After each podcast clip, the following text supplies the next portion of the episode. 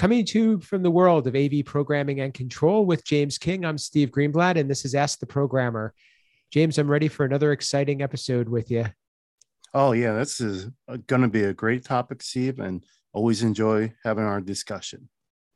And uh, we're, we're, we, uh, we're really starting to build up a head of steam here. And what's nice is that as we go um, and, and as we, we've been talking more, we're realizing more topics that we could add to our list. And uh, also, it's great when we're getting feedback and being able to pull first from some relevant conversations too, as we've done uh, in, in some of the recent shows.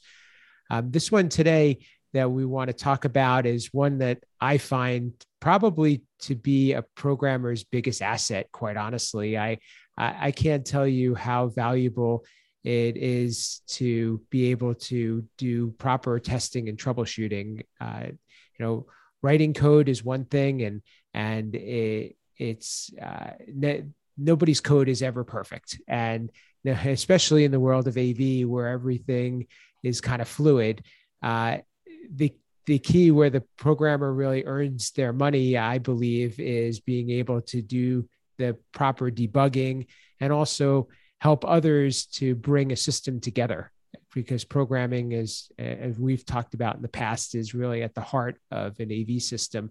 Um, what are some of the uh, words of advice that you can share with regard to uh, testing and, and troubleshooting? Um, I, I, should mention too, um, Eric Bernhardt uh, had left us a comment about um, in in the past.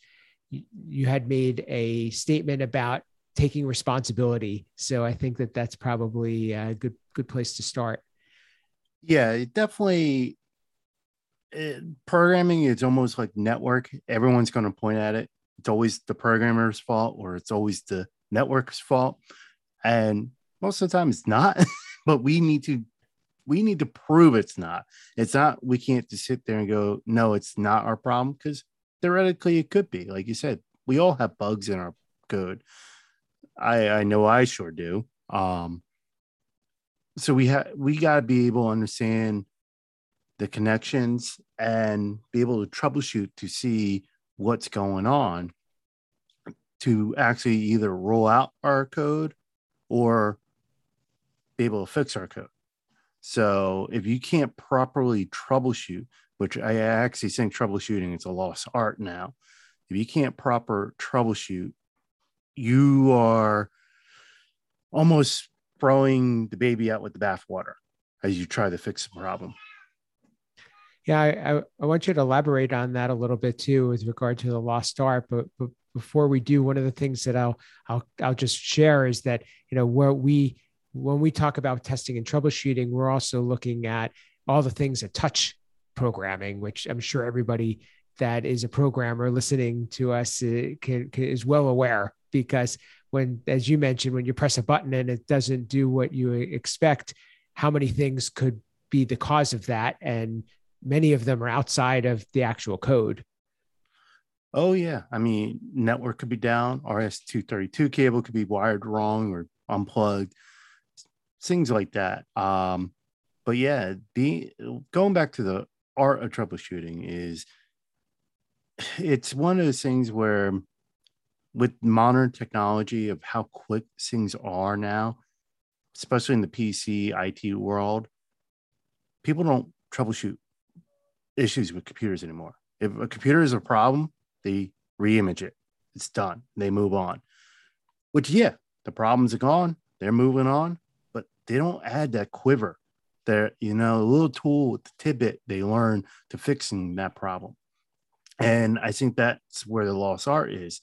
I know there's many good pro AV people who are probably same way as me is especially in higher ed is I can walk into a classroom like a faculty member call say hey something's not working I can walk in that classroom and before I get to that podium I'm 99% sure what the problem is I don't I'm already like I've already looked at the projector already see the satellite, the projector already know what they're trying to do. And by what they're telling me, even it could be completely wrong information. Even the wrong information is telling me something that they're trying to do. And I can almost guarantee what the problem is and have it fixed in minutes, if not seconds, before I even get to the podium, which is great. Um, I've seen too many people now, they walk in and the first thing they want to do is reboot the system. But yeah, okay, that solves it. But you don't know what caused the issue. It could be an underlying issue that we need to address in our code. I, I had an issue. I had I still don't know what the bug is, but I had it was coming up frequently enough in our deployment, but I could never replicate it in a test environment to see what the bug was. But the new keypads we use probably every six and again it happened randomly like every six months it's not like something that happens frequently but we had enough of these rolled out where the keypad lights start going crazy and so the system was cycling through inputs and just acting like every button was being pushed so i actually had to break my code to say don't do this when this is happening hmm. and so that we didn't lose functionality. I still don't know what was causing that because I couldn't replicate it. I ran so many tests in my environment for different environments, I could never replicate the issues. But I've seen the issue happen in person. So I I, I think it was had to do something with the string coming back into the system, reading the, the ASCII characters where they were getting cut off. So my code was seeing some strings, but not others uh, but I couldn't find out what was causing that to happen. Um, but be able to troubleshoot to know that it's, many people nowadays just want to turn the system off and turn back on, be like, okay, it works, and walk away. Sometimes they don't even do that. They just like say, oh, the computer is not displaying. They go and swap the computer and walk away. They never turn it on to make sure it works. That art is gone. And I just think it's the modern time. And unfortunately long-winded answer to what you ask no i think that's a i mean very well said and very great examples. And i i, uh, one, one thing that comes to mind for me kind of going back to one of our old conversations is what you're discussing and what what you're saying too is a is really a function of the configuration solutions because in configuration everybody just expects everything to work versus programming where it's a lot more granular and and it's a lot more nuts and bolts and you're you're really piecing things together and you and you presume that something isn't working let me go and see what what it could be whereas configuration everybody it's kind of like a black or white thing. It either works or it doesn't work. And they one of the, the problems with configuration although there's a lot of merits to it is that there isn't a, a real lot of tools that you can use when some or, or or capabilities to be able to get in under the hood if something isn't working. Uh, you, you almost have to call the manufacturer or you have to you, you you there really isn't a lot that you can can can also improvise too which which is kind of scary. So it's just something to, you know, we, we've talked about programming versus configuration before, and it's, and, and while there's a lot of merit to configuration, it, this is one area that can, uh, that, that, that really has a, um, some i would say shortcomings because of uh, your inability to to to kind of dig in and and and see what's going on I agree. Um, I, that's one thing I really like about being a programmer and even with the custom programming uh, configuring is knowing exactly every step that the system is supposed to go through. Knowing that when I press this button, it's hitting this line of code and this is firing. Where a configurator, you may not know every single line that's hitting. Um, and there could be a bug in that driver or that module. But like you said, you can't get under that hood to rule it out and saying, okay, this is the problem, or it could be a cabling issue, or it could be another issue. That's why we got to be able to troubleshoot and know more than just coding, but we also have to know how to wire up the system and know networking to know that the equipment is talking to each other. I I think that that that art is just so critical, and and that's something I think has become tribal knowledge in in AV. You, you almost have to work alongside of somebody to understand how to diagnose the problems, and and everybody I I, I would say you build your own knowledge database. Uh, I don't know a better word for it, but you you uh, every experience situation you encounter every time you're in the field every uh, you you you you remember and and it's it's amazing how the more painful ones you remember even better um, how how to all the things that to consider if something isn't working.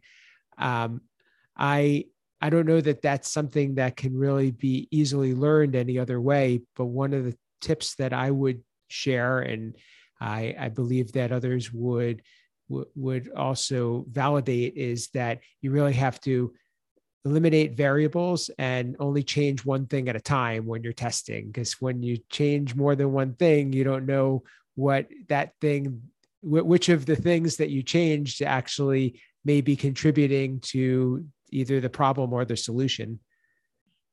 100% and that's the one thing that drives me up the wall when i'm troubleshooting. Even if i'm troubleshooting remotely with a tech I'll be, I'll tell them, be like, I'm a big component, one thing at a time. So I'll tell them do this, and then I'll get a response back. Well, I did this, this, and this. I'm like, no, go to one thing. Like, let's get one thing working. And because we don't know what the issue is, we don't know where the problem is. And when you throw so many variables at it, it's like throwing spaghetti at the wall and seeing what stick. Great you find them you might get the problem going you may not you, you're spending more time i rather be methodical and rule out this and rule that out instead of shotgun uh, gun blasting it and trying to get it up and running. I, I really liked your your thought too about how every, everybody just goes to the reboot because that's that that one kills me you know it, it that you're not fixing anything. All you're doing is making the problem go away temporarily. Likely it's going to come back. And uh, and and it's probably going to be worse the next time where maybe at a, a less opportune time um, as we wrap up any um, tips that you can share aside from what we've discussed or anything that you would want the audience to um, give us any comments about from today's show? I would love to hear um, how our audience handle troubleshooting because uh, I think it's is a lost art, and like you said, it's tribal knowledge. But I kind of equate to it as an arrow in your quiver, uh, being able to know, okay, this has happened before. Like example, I had that today. I had I got an email from a person who's like, this is not working. And I knew right away it was due to a generator test of the system, of the building, which then causes a little hiccup in the system, which I'm working out in my code so that doesn't happen. But in the meantime, I was like, all right, I'm going to reboot this remotely. You'll be good in one minute. Like I didn't have to spend that time troubleshooting because I already done it. I already had that arrow, already put it, he was up and running. So definitely build your knowledge, build your uh, quiver of arrows to have in your tool belt to uh, address these issues. Don't just go to the band-aids and the reboot or the re-image. Get your hands dirty and figure them out. Yeah, I'll I'll just say, I mean, that's that's great advice. And the thing that I'm curious to hear is, does anybody use a, another person to test their code for them or or be that that person who is like almost quality control do you have that luxury or is that something that you think can be effective i'd be curious to hear what people would would say about that because it's something that i i feel could be very valuable some people spend too little time testing their code and some people spend way too much time testing their code and uh, there there may be some value in that. Um, James, how can people reach you and uh, hear what you're up to and um, give you any feedback from from our discussion? Sure, you can uh, reach me on Twitter at av underscore James King. I'm on LinkedIn, James King. I am involved with HETMA. I write for the Higher Ed Digital Magazine, the IT and AV column. And besides this weekly podcast, I'm also a weekly member of the AV Life. So check that out as well. And we, we recently recorded a, a show there that was a lot of fun, and that's uh, a, a, good show to uh, to mention, especially if you want to keep track of the AV community, because there's a, a lot of uh, a lot, lot of interesting perspectives there. Um, for me, you could reach me on social media at Steve Greenblatt. I'm most active on uh, LinkedIn and also on Twitter. Um, please uh, share us share with us what you think. Um, we, we definitely want to keep these conversations going, and we're also looking for new input, feedback, uh, thoughts for future episodes. Um, all, you can find us, as you may know, on Apple, Google uh, podcasts, as well as on YouTube. And uh, uh, we check all of those for comments. So please uh, leave them, and we'll be glad to give you a shout out on a future episode. Uh, that's what we have for today. And this has been Ask the Programmer.